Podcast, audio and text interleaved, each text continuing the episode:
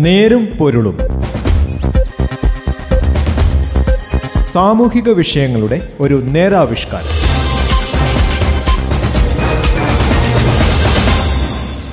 നമസ്കാരം. നേരും പൊരുളിന്റെ പുതിയൊരു അധ്യായത്തിലേക്ക് സ്വാഗതം. ഇന്ന് ഈ പരിപാടിയിൽ ഞാൻ ജോസഫ് പള്ളത്ത്. തെരഞ്ഞെടുപ്പ് അടുത്തു വരികയാണ്.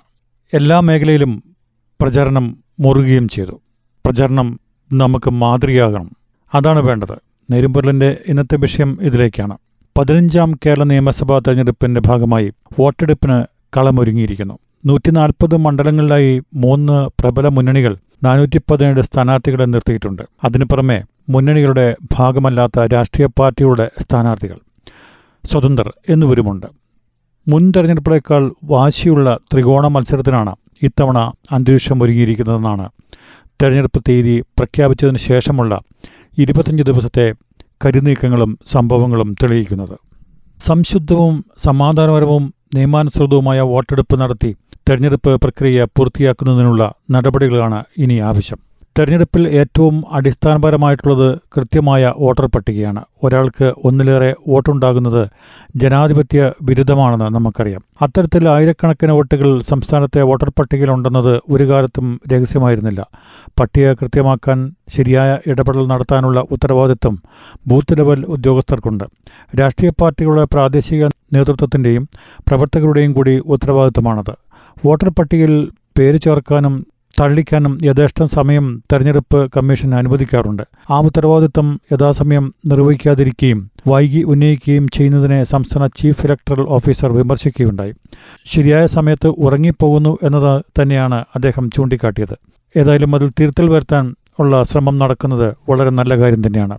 രാഷ്ട്രീയ നയങ്ങളുടെയും വികസന സമീപനത്തെയും ഏറ്റുമുട്ടൽ ആണ് തെരഞ്ഞെടുപ്പ് എന്ന് വേണമെങ്കിൽ പറയാം. എന്നാൽ അത് കുതന്ത്രങ്ങളുടെ കേളിസ്ഥലം കൂടിയാവുന്ന ദുരവസ്ഥയുണ്ട്.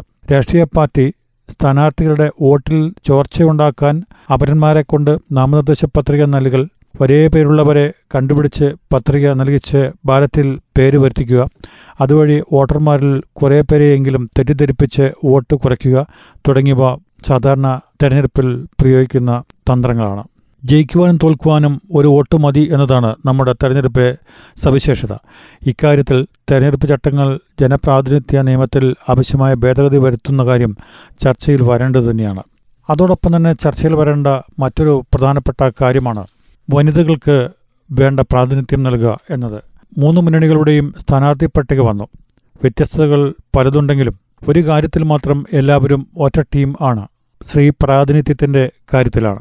നൂറ്റി നാൽപ്പത് മണ്ഡലങ്ങളുള്ള കേരളത്തിൽ അൻപത് ശതമാനത്തിലേറെ സ്ത്രീ വോട്ടർമാരുള്ള കേരളത്തിൽ ഇരുപത് ശതമാനം സ്ത്രീ പ്രാതിനിധ്യം സ്ഥാനാർത്ഥി പട്ടികയിൽ പോലുമില്ല.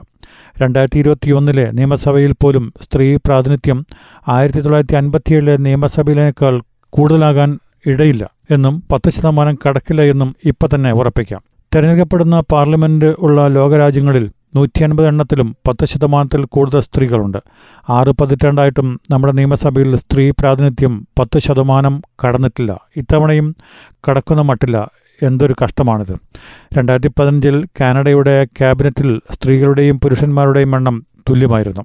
ഇക്കാര്യത്തെപ്പറ്റി ചോദിച്ച പത്രലേഖകരോട് പ്രധാനമന്ത്രി ഇത്രയേ പറഞ്ഞുള്ളൂ. ഇത് രണ്ടായിരത്തി പതിനഞ്ചാണ് കാനഡ മാത്രമല്ല മറ്റനവധി രാജ്യങ്ങളിൽ അവരുടെ പാർലമെന്റിലും മന്ത്രിസഭയിലും സ്ത്രീ പ്രാതിനിധ്യം കൂടി വരുന്നുണ്ട്. ആഫ്രിക്കൻ രാജ്യമായ റുവാണ്ടയിലെ പാർലമെന്റിൽ അറുപത് ശതമാനത്തിലേറെ സ്ത്രീകളാണ്. ക്യൂബയിൽ നോർഡിക് രാജ്യങ്ങളിൽ നാൽപ്പത് ശതമാനത്തിന് മുകളിലാണ് സ്ത്രീ പ്രാതിനിധ്യം. അതാകണം ലോകം. എന്തുകൊണ്ടാണ് കൂടുതൽ സ്ത്രീകൾ നേതൃത്വ സ്ഥാനത്തേക്ക് വരേണ്ടത്? ലോകത്ത് ശരാശരി സ്ത്രീകളുടെയും പുരുഷന്മാരുടെയും എണ്ണം തുല്യമായതുകൊണ്ടാണോ? അല്ല മറിച്ച് നേതൃഗുണം ഉള്ളവർ പുരുഷന്മാരിലും സ്ത്രീകളിലും ഒരുപോലെയുണ്ട്. അപ്പോൾ തൊണ്ണൂറ് ശതമാനം നേതൃത്വവും അൻപത് ശതമാനം ആണുങ്ങളിൽ നിന്ന് മാത്രം തിരഞ്ഞെടുക്കപ്പെടുമ്പോൾ സമൂഹത്തിന് ലഭ്യമാകുന്ന ടാലന്റ് പൂളിന്റെ നാൽപ്പത് ശതമാനം നാം ഉപയോഗിക്കാതിരിക്കുകയാണ് ചെയ്യുന്നത്. അപ്പോൾ ലഭ്യമായതിൽ ഏറ്റവും കഴിവുള്ളവരല്ല എം എൽ എമാരും മന്ത്രിമാരുമായി നമ്മെ നയിക്കുന്നത്. അത്തരത്തിൽ ഏറ്റവും നല്ല നേതൃത്വം സമൂഹത്തെ നയിക്കാതിരുന്നാൽ നഷ്ടം നേതൃസ്ഥാനങ്ങൾ കിട്ടാത്ത സ്ത്രീകൾക്ക് മാത്രമല്ല സമൂഹത്തിന് മൊത്തമാണ്. ഇതാണ് നാം ആദ്യം മനസ്സിലാക്കേണ്ടത്. ഇത് രാഷ്ട്രീയത്തിന്റെ കാര്യത്തിൽ മാത്രമല്ല എങ്കിലും തൽക്കാലം അതാണല്ലോ വിഷയം. എന്തുകൊണ്ടാണ് നമ്മുടെ സ്ഥാനാർത്ഥി പട്ടികയിൽ പത്ത് ശതമാനം പോലും സ്ത്രീകളില്ലാത്തത് രാഷ്ട്രീയ രംഗത്ത് ആവശ്യത്തിന് സ്ത്രീകൾ ഇല്ലാത്തതുകൊണ്ടാണോ അല്ലേയല്ല കേരളത്തിൽ ത്രിതല പഞ്ചായത്തിൽ തിരഞ്ഞെടുക്കപ്പെട്ട് പഞ്ചായത്ത് അംഗങ്ങൾ മുതൽ ജില്ലാ പഞ്ചായത്ത് പ്രസിഡന്റ് വരെ ആയി പ്രവർത്തിച്ച ആയിരം കണക്കിന് പേരുണ്ട്. കുടുംബശ്രീയുടെ നേതൃത്വത്തിൽ തിളങ്ങുന്നവരുണ്ട്. സിവിൽ സർവീസ് മുതൽ വൈസ് ചാൻസലർ വരെ ഉള്ള പദവികളിൽ ജോലി ചെയ്തവർ എത്രയോ ഉണ്ട്. അപ്പോൾ പൊതുരംഗത്തുള്ളവരും പരിചയമുള്ളവരും ഇല്ലാതല്ല പ്രശ്നം. കഴിവ് കുറവുള്ളതാണോ പ്രശ്നം? ഒട്ടുമല്ല. മുൻപ് പറഞ്ഞ ഓരോ രംഗത്തും കഴിവ് തെളിയിച്ചവർ എത്രയോ ഉണ്ട്. പോരാത്തതിന് ഇപ്പോൾ സ്ഥാനാർത്ഥി പട്ടികയിൽ ഉള്ള പുതുമുഖങ്ങൾ ഉൾപ്പെടെ അനവധി പേർ പ്രത്യേകിച്ച് കഴിവ് തെളിയിച്ചവർ. ഒന്നുമല്ല. കഴിവുണ്ടാകാം. പക്ഷേ സ്ത്രീകളെ അപേക്ഷിച്ച് പ്രത്യേകിച്ച് പൊതുരംഗത്ത് തിളങ്ങിയവരോ പ്രവർത്തന പരിചയമുള്ളവരോ ഒന്നുമല്ല. പിന്നെന്താണ് നമ്മുടെ സ്ഥാനാർത്ഥി പട്ടികയിൽ അൻപത് ശതമാനം സ്ത്രീകൾ ഇല്ലാത്തത് ഉത്തരം ലളിതമാണ്. രാഷ്ട്രീയം ഉൾപ്പെടെ ഏതൊരു രംഗത്തും മുന്നോട്ട് നീങ്ങണമെങ്കിൽ രണ്ട് കാര്യങ്ങളാണ് വേണ്ടത്. ഒന്ന് ഒരു മെന്റർ തലതൊട്ടപ്പൻ എന്നൊക്കെ രാഷ്ട്രീയത്തിൽ പറയും. നമ്മുടെ കഴിവ് അല്ലെങ്കിൽ പൊട്ടൻഷ്യൽ മനസ്സിലാക്കുന്ന നമ്മെ പിടിച്ചുയർത്താൻ താല്പര്യവും കഴിവുമുള്ള ഒരാൾ മുകളിൽ വേണം.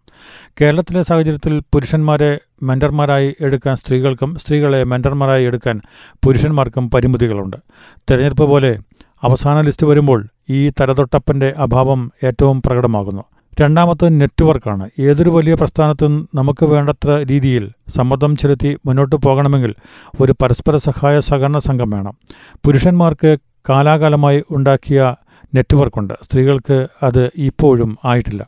ഇതിനൊരു രാഷ്ട്രീയ കാരണം കൂടിയുണ്ട്. കേരളത്തിൽ സ്ത്രീകളെ നേതൃസ്ഥാനത്തേക്ക് എത്തിച്ചില്ലെങ്കിലും എം എൽ എയോ എം പിയോ ആക്കിയില്ലെങ്കിലും രാഷ്ട്രീയ പാർട്ടികൾക്ക് യാതൊരു പ്രത്യാഘാതവുമില്ല. അൻപത്തിയൊന്ന് ശതമാനം സ്ത്രീകളിൽ ബഹുഭൂരിപക്ഷവും പതിറ്റാണ്ടുകളായി പുരുഷന്മാർക്ക് തന്നെ വോട്ട് ചെയ്യുന്നു. ഒരിക്കൽ പോലും സ്ത്രീകളോ പുരുഷന്മാരോ കൂടുതൽ സ്ത്രീ പ്രാതിനിധ്യം ഇല്ലെങ്കിൽ വോട്ട് ചെയ്യില്ല എന്ന് പറഞ്ഞ് പ്രശ്നമുണ്ടാക്കുന്നില്ല. ജനാധിപത്യത്തിൽ പ്രതികരിക്കാൻ ധാരാളം മാർഗങ്ങളുണ്ട്. അതിലേറ്റവും പ്രധാനം വോട്ടാണ്. അത് സമൂഹം വേണ്ട പോലെ ഉപയോഗിക്കുന്നില്ല. ഇതുകൊണ്ടാണ് ഇപ്പോഴും ഒരു സീറ്റ് കിട്ടാനായി പൊതുരംഗത്ത് നാല് പതിറ്റാണ്ട് പ്രവർത്തിച്ച് അധികാര സ്ഥാനങ്ങളിൽ ഇരുന്ന് കഴിവ് തെളിയിക്കുന്ന പലർക്കും ഒന്നും നേടാൻ കഴിയാതെ പോകുന്നത്. സ്ത്രീകൾക്ക് വേണ്ട രീതിയിലുള്ള പരിഗണന വളരെ അത്യാവശ്യം തന്നെയാണ്. നെരുമ്പൊരുളിന്റെ ഇന്നത്തെ ഈ അധ്യായം ഇവിടെ അവസാനിക്കുന്നു. നന്ദി. നമസ്കാരം. നേരും പൊരുളും. സാമൂഹിക വിഷയങ്ങളുടെ ഒരു നേരാവിഷ്കാരം.